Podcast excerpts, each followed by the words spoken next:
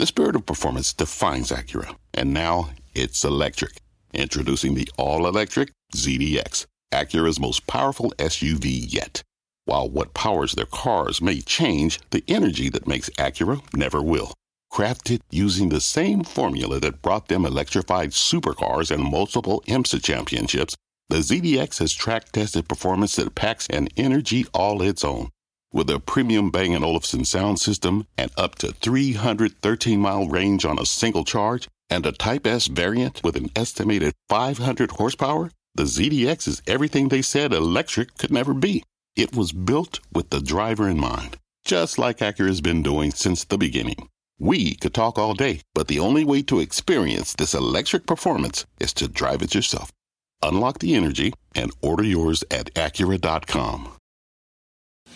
Live from the NASDAQ market site overlooking New York City's Times Square, this is Fast Money. We're already having a good time on the yeah, show sure. I'm Melissa Lee. Our traders on the desk are Tim Seymour, Steve Grasso, and Guy Adami. We're also joined by Jeff Mills, Chief Investment Officer at Bryn Mawr Trust. Tonight on Fast, a prescription for your portfolio. Healthcare stocks jumping as the president pushes for price transparency in the industry. Why the sector could be the single best opportunity in this market. Plus, our chart of the week. One whale making a big splash betting on this name. We'll tell you what it is. And later it's time to blank and chill on mm. this cold November night. We ask traders what one stay at home stock uh, they most want to cozy up with for the long winter ahead. But first, a major milestone for the Dow.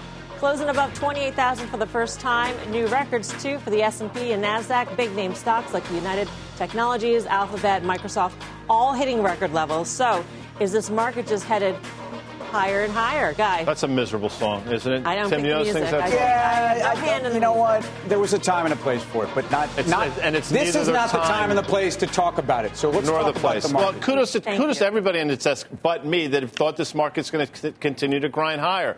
I mean, there's so many headwinds, there's so many things to be concerned about, and we've rattled them off. The market doesn't seem to care. The VIX closes at 12 which in my estimation is way too low in this environment. But the S&P continues to grind higher on a day where the only real news is the president part of his administration talks about getting closer and closer to a trade deal with China that I thought we had phase one signed a couple weeks ago. They're getting a lot of mileage out of that. Earnings have been good, but again, I do think this market is not nearly looking at all the negatives closely enough and at a certain point they're going to matter. I just don't know what the exogenous event is. A lot of people felt the way Guy did, and that's the reason why we keep marching higher because positioning was so negative. So now you only have two months left to gain where you want to be in the market. That's why it's going to go higher, in my opinion.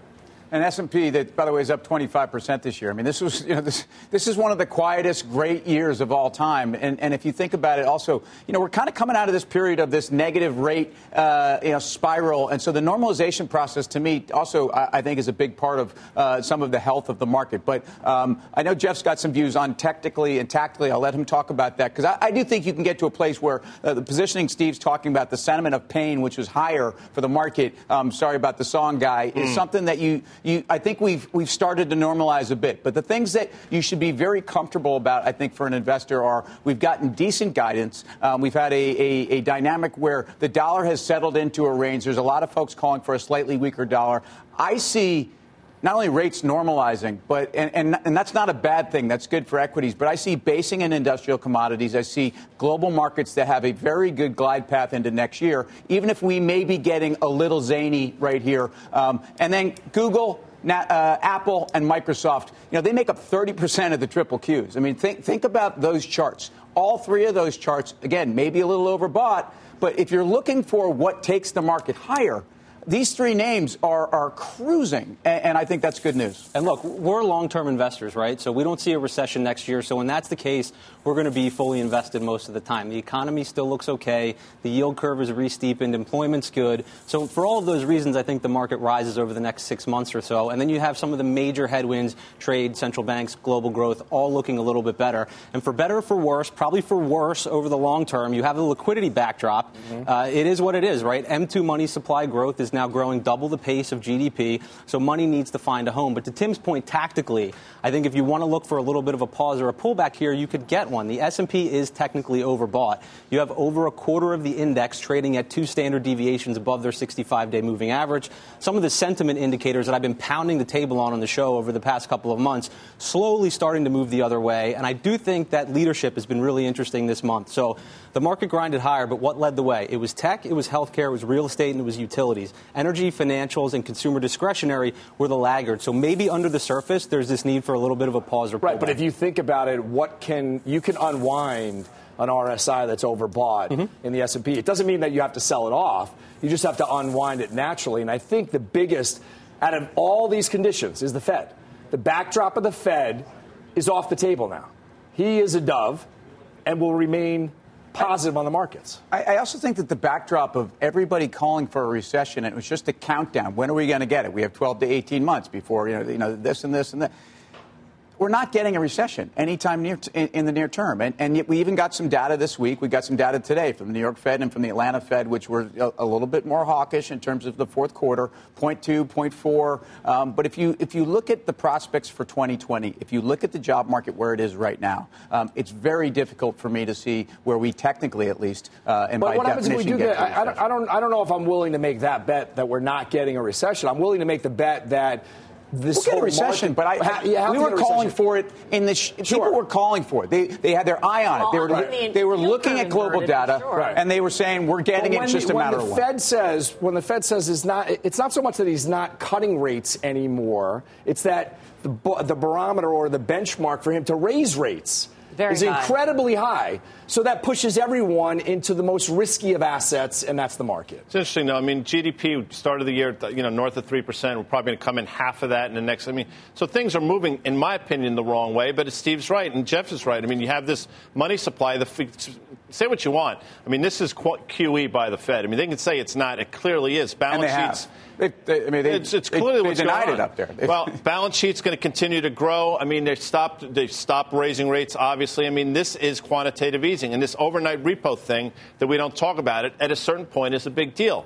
With that said, I mean, who am I to argue with this? The one interesting thing today is Walmart, which reported, I think valuation finally mattered with Walmart in this quarter. It wasn't a disastrous quarter, but I think people woke up and said, wait a second, Walmart shouldn't be trading at 24 times next year's numbers. At a certain point, They'll probably say the same thing about Microsoft at 27 times next year's numbers. I mean, valuation will matter. People are just not. You know what's interesting on right is now. on Walmart specifically, they haven't grown EBITDA. It's all been multiple expansion in, in, in Walmart because when you start to grow that digital or e-commerce, it actually costs them more than someone driving up to the to the store, well, the product picking mix, it up. The product mix is not beneficial on e-commerce. Product mix is, is when not it's mostly beneficial. grocery, right? Well, it's razor thin margin. It's funny because you saw that in the retail sales number that came out today. On the headline, the retail sales number was okay, but when you stripped out autos and gasoline, um, it was actually a weaker number. I, I Walmart, Target, big box, um, they had their place, I think, in a market where we were questioning about recession, and it was a, it was a safer play. Um, you know, the fact that they printed three this is yesterday's news, but I mean they, they printed 3.2 percent on same store sales, which I think for Walmart is actually quite good. Well, let's talk uh, about positioning for a second, right? And getting back to economic fundamentals, I do think that there's evidence that the global manufacturing cycle is actually bottoming. I think you see more evidence of PMIs here, PMIs globally turning up in the first quarter of 2020. So what do you want to do in that environment? I think that's when you see the more durable rotation into cyclicals.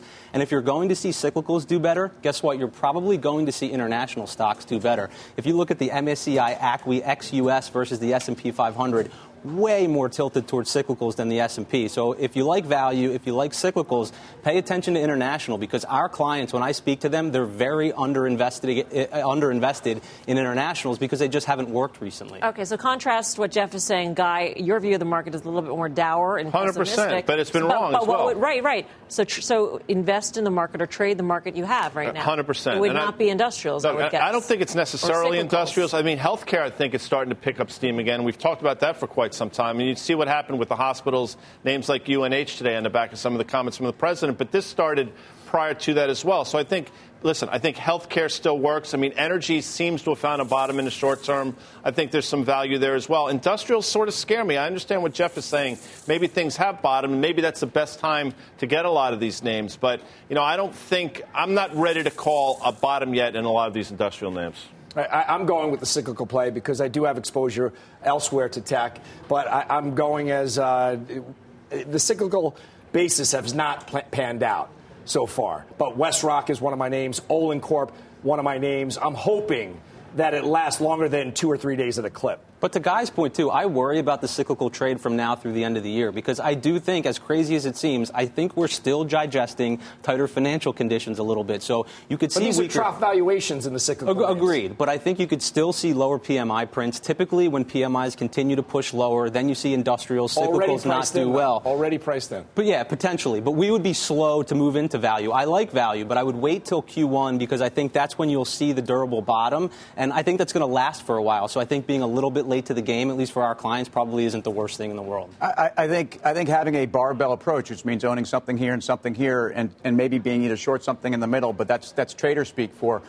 I think owning semiconductors and ultra cyclical stuff, not only has it worked, but I think it's going to continue to work. Um, I, I, look at a FedEx that is a trough multiple, um, has been struggling, and, and the chart guys, I, I, think, should be telling you you've built the base. This thing is actually starting to challenge to the upside. That's the kind of a stock to me that moves into next year, especially if we've seen this bottom on PMIs. And, and you don't, I don't think anyone here is saying uh, bottom on PMIs means off to the races. It means you're stabilizing, and, and that, you know, that essentially that that degree of change is is that much more impressive when things things go from awful to just bad, that's when you get the biggest moves. All right. Coming up, it's cold, it's windy, so our traders have decided that they are Ooh. staying in tonight. Mm. But not all of them are Netflixing and chill.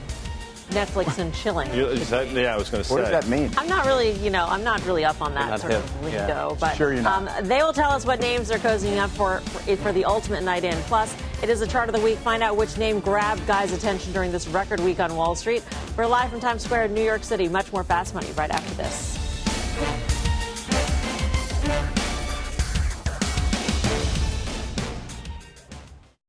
The market doesn't joke around, so why would you? Get serious. Choose Tasty Trade. Tasty Trade gives you the tools you need to make smarter moves. Dig into data with advanced charting, track profit accurately with order chain trackers, see risk clearly with curve analysis, and trade with low capped commissions, stocks, options, futures, and more. All on one platform. No wonder serious traders choose Tasty Trade. Join the club, genius. Tasty Trading is a registered broker dealer and member of FINRA and SIPC.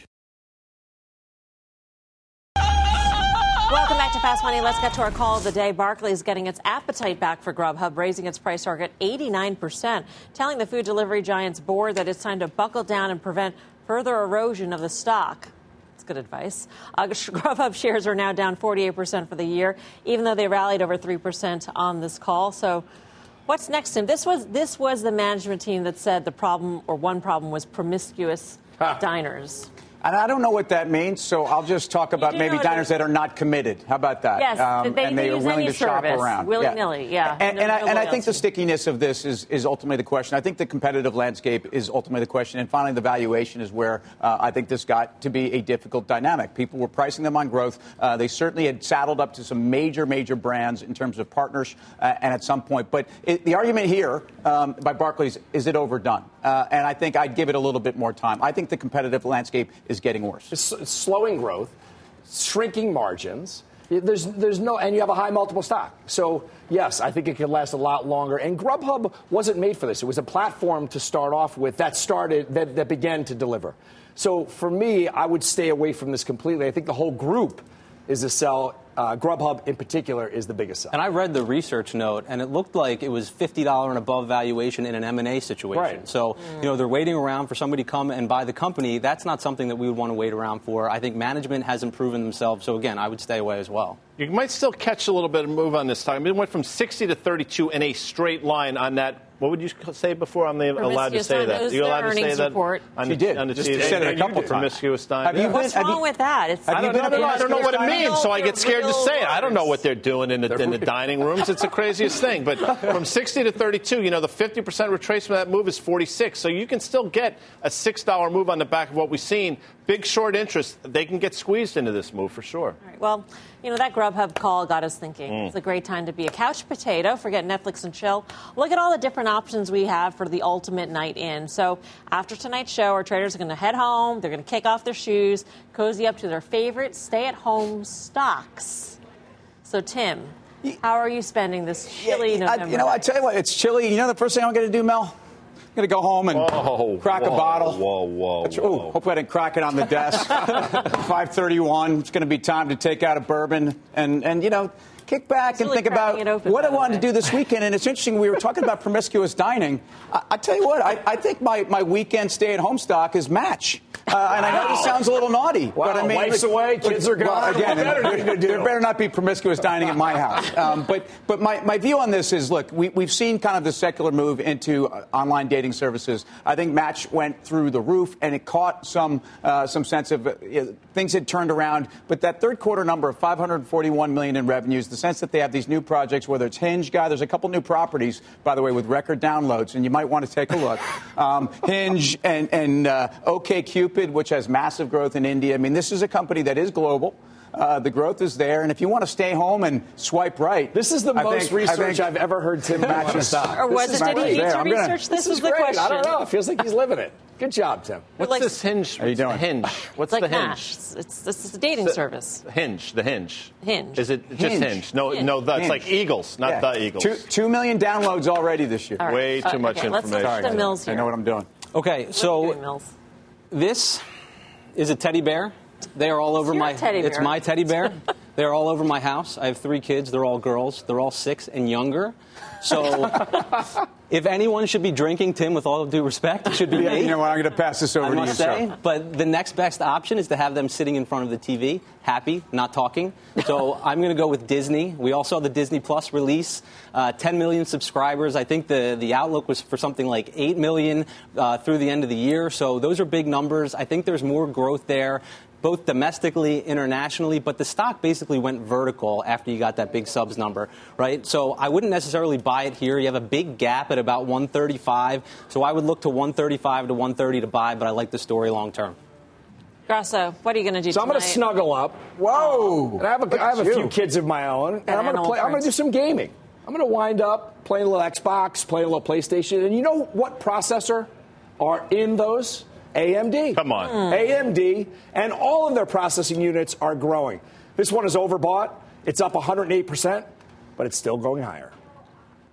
It's like a cozy blanket. That's, that's, It's a nice blanket. I can't think of anything cozy. I would've had you in cozy leopard, Steve. Like that. I, I got, would've I, I got leopard something. I got something cozier. cozier than that cozy blanket. hundred percent. What would that be? Well, are gonna you know, the Mister Rogers movie is coming out. You familiar with the Mister Rogers? Yeah.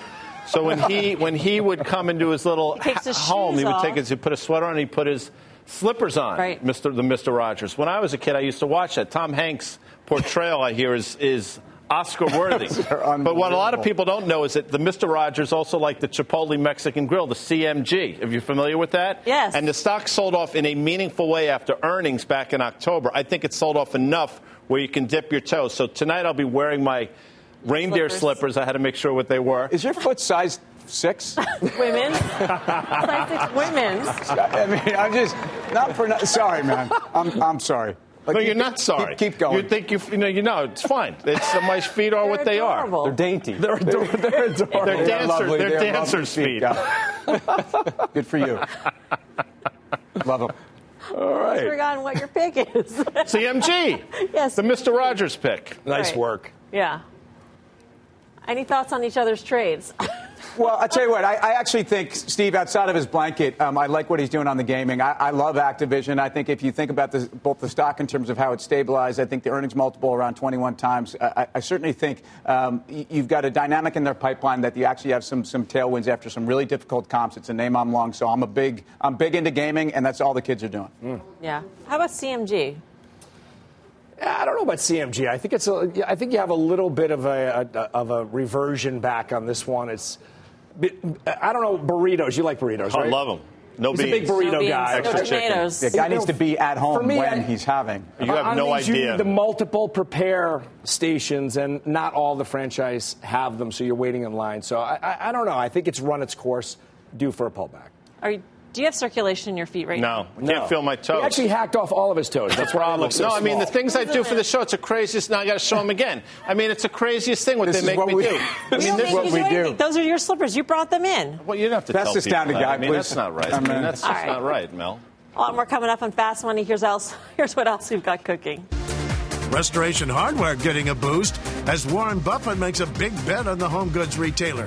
We'll break down what the company's doing right and how the markets are betting on Target ahead of its earnings report next week. We'll bring you that and more when we come back.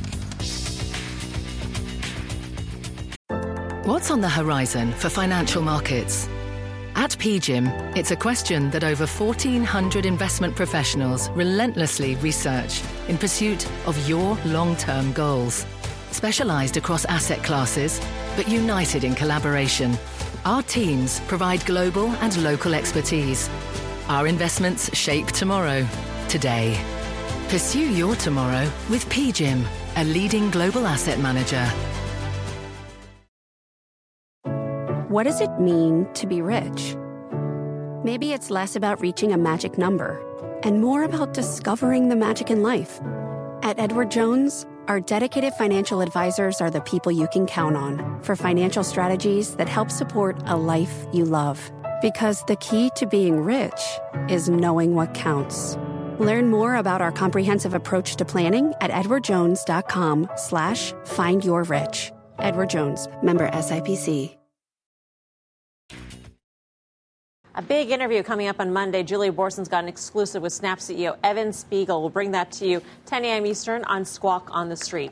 Time for the chart of the week, guy. Your flag on a retail name. You have to look at this. I mean, Restoration Hardware was an $85 stock in June and having all kinds of difficulties. One of the reasons I think people thought the tariffs would would uh, implement it would adversely affect them. But now look at it; it's more than doubled. Warren Buffett's taking a stake. They're coming off a great quarter, 12% revenue growth, and you say to yourself, "There's no way this stock can be valued now, given the run that it's had." Guess what? It's only trading at 16 times next year's numbers, which is relatively inexpensive given where it's traded before. So although it's had a huge run and Mr. Buffett's in it now, I think that RH can continue to go higher there, Melms. You had once been in RH. Yeah, this was at one point a turnaround story and kind of a, a management change story, and also them getting really their, their Restoration Hardware Club, their loyalty club on board. You become a member, you become tied into the you know the ecosystem, and, and it works. And I can tell you it works. Um, and, and I think this has also been part of that home improvement trade. I, I, I would rather play rather than playing home builders. I would be in Home Depot. I would be in Restoration Harbor Hardware. I would be in Sherwin Williams.